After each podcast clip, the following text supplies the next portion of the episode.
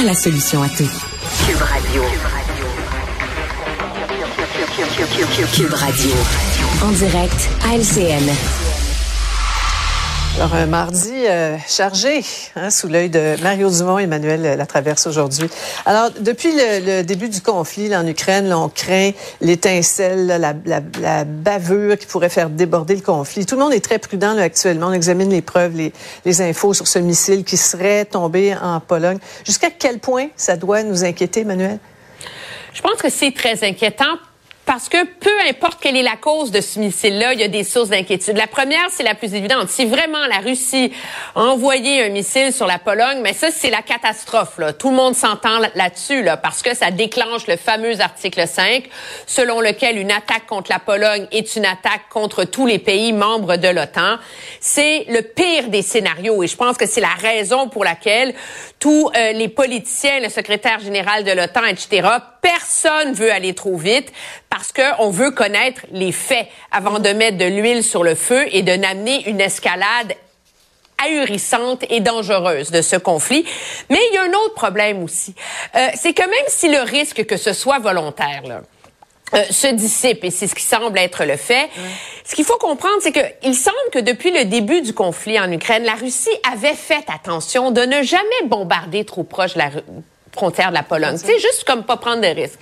Donc, est-ce que ça, ça illustre que la Russie prend de plus en plus de risques, qu'elle est de plus en plus téméraire parce qu'elle est de plus en plus euh, désespérée, on dirait? Mm-hmm. Euh, c'est ça le problème. Mm-hmm. Et là, ça, ça illustre qu'une, on comprend comment une Russie qui prend plus de risques devient aussi une Russie bien plus dangereuse. Oui, Mario, c'est ça. Ça survient alors que la Russie est humiliée, se retire de Kherson, fait pleuvoir les bombes aujourd'hui sur, sur Kiev. Mais Moscou, qui, on le rappelle, parle de provocation aujourd'hui.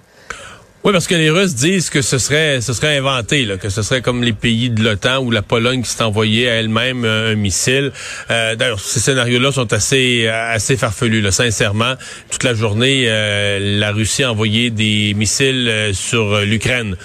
S'il en est tombé un à quelques kilomètres de la frontière de l'Ukraine, la probabilité que ça vienne d'ailleurs que de la Russie est quand même mince. Ça peut prendre le monde pour des cons. Ceci dit, pour moi, la plus grande probabilité, c'est que c'est un accident, une maladresse.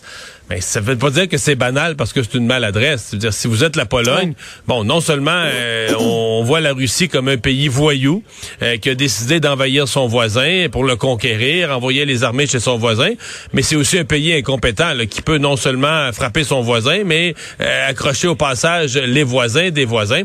Une des questions, est-ce que ça pourrait donner aux pays de l'OTAN, aux alliés, aux États-Unis, aux alliés de l'OTAN, euh, le prétexte qu'il faut euh, pour donner suite aux demandes là, qui sont vieilles depuis le début du président Zelensky sur le contrôle, la protection de l'espace aérien, de dire ben écoutez bien là, mhm. euh, nous on, est toujours on a toujours résisté, l'OTAN a toujours résisté après aider l'Ukraine au niveau de la, à entrer dans le conflit en protégeant l'espace aérien. Mais là, à partir du moment où il y a des missiles qui tombent chez le voisin, qui tombent chez un pays de l'OTAN, c'est la fin de la récréation. Ouais. Et, Zelensky a vu, a vu l'occasion aujourd'hui, on l'a entendu. En tout cas, on va suivre de près les développements parce qu'il y a tout un jeu diplomatique euh, en cours actuellement. Et on va revenir à nos chicanes politiques. Euh, hier, à 7 heures, notre ami Alain nous disait qu'une entente est à portée de main avec Mme Nichols. Ça s'est fini en queue de poisson. Le chef par intérim a réussi à, à déplaire un peu tout le monde, finalement, Emmanuel. Euh, oui, puis entendons-nous, là, ce qu'on voit au Parti libéral, on est au-delà du mauvais film. Là, c'est pathétique cette histoire-là. Là. Mm. Sophie, on n'est pas en train de se déchirer sur la place publique sur euh, la reconnaissance de la nation québécoise ou la question référendaire. Je sais pas. On chicane sur la troisième vice-présidence de l'Assemblée nationale, dont personne n'avait entendu parler il y, a, il, y a, il y a, de ça trois semaines. Puis qu'est-ce qu'on a? On a deux députés, là, finalement. Il y a plus juste Mme Nichols qui dit, moi, c'est ce que je veux, puis rien d'autre. Là, c'est M. Benjamin aussi qui dit, ben moi, on me l'a promis, c'est rien d'autre.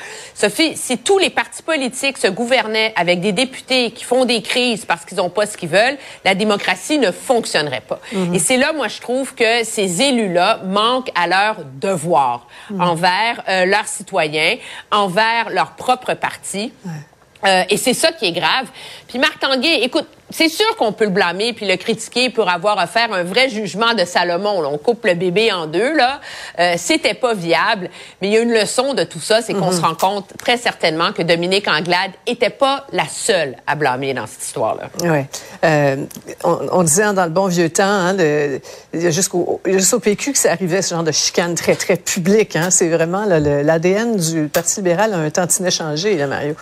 Ouais, mais oui, au contraire, en fait, les électeurs libéraux doivent être euh, terrorisés par ce qu'ils voient, parce que leur parti était reconnu pour sa discipline, sa capacité de laver son mhm. linge sale dans une pièce fermée. Là, on ferme la porte, on arrange nos affaires, mais sur la place publique, on présente un front uni. Mais c'est comme si ce dont je parle là, c'est une époque où le Parti libéral avait, il y avait comme une espèce de fil conducteur, un, des leaders, un fil unificateur. Et là, on a l'impression que faute d'une cause commune, faute de, de ben, mhm. chacun travaille pour soi. Moi, je veux une job, ah ben là, tabarouette, c'est pas vrai que c'est qui a eu ce job-là, moi je la voulais. c'est un peu ça, et non plus euh, euh, des gens qui se sacrifient eux-mêmes au nom de, au nom d'une cause qui est plus grande que les individus à un certain point. Alors, il semble plus avoir ce, ce fil conducteur au Parti libéral. Moi, je trouve ça triste pour les gens, les gens qui ont voté libéral à la dernière mm. élection, ce qu'ils ont comme spectacle dans le mois suivant, euh, ça fait, ça fait dur. Là. C'est désolant. Ouais. Ouais, puis les nouvelles recrues aussi au caucus, tu sais, c'est un peu, euh, c'est un peu triste pour eux aussi là. Ouais. Revenons sur le, port du masque, la crise des urgences pédiatriques, entre autres, là, après les, recommandations de, de l'hygiéniste en chef de l'Ontario, le Collège des médecins.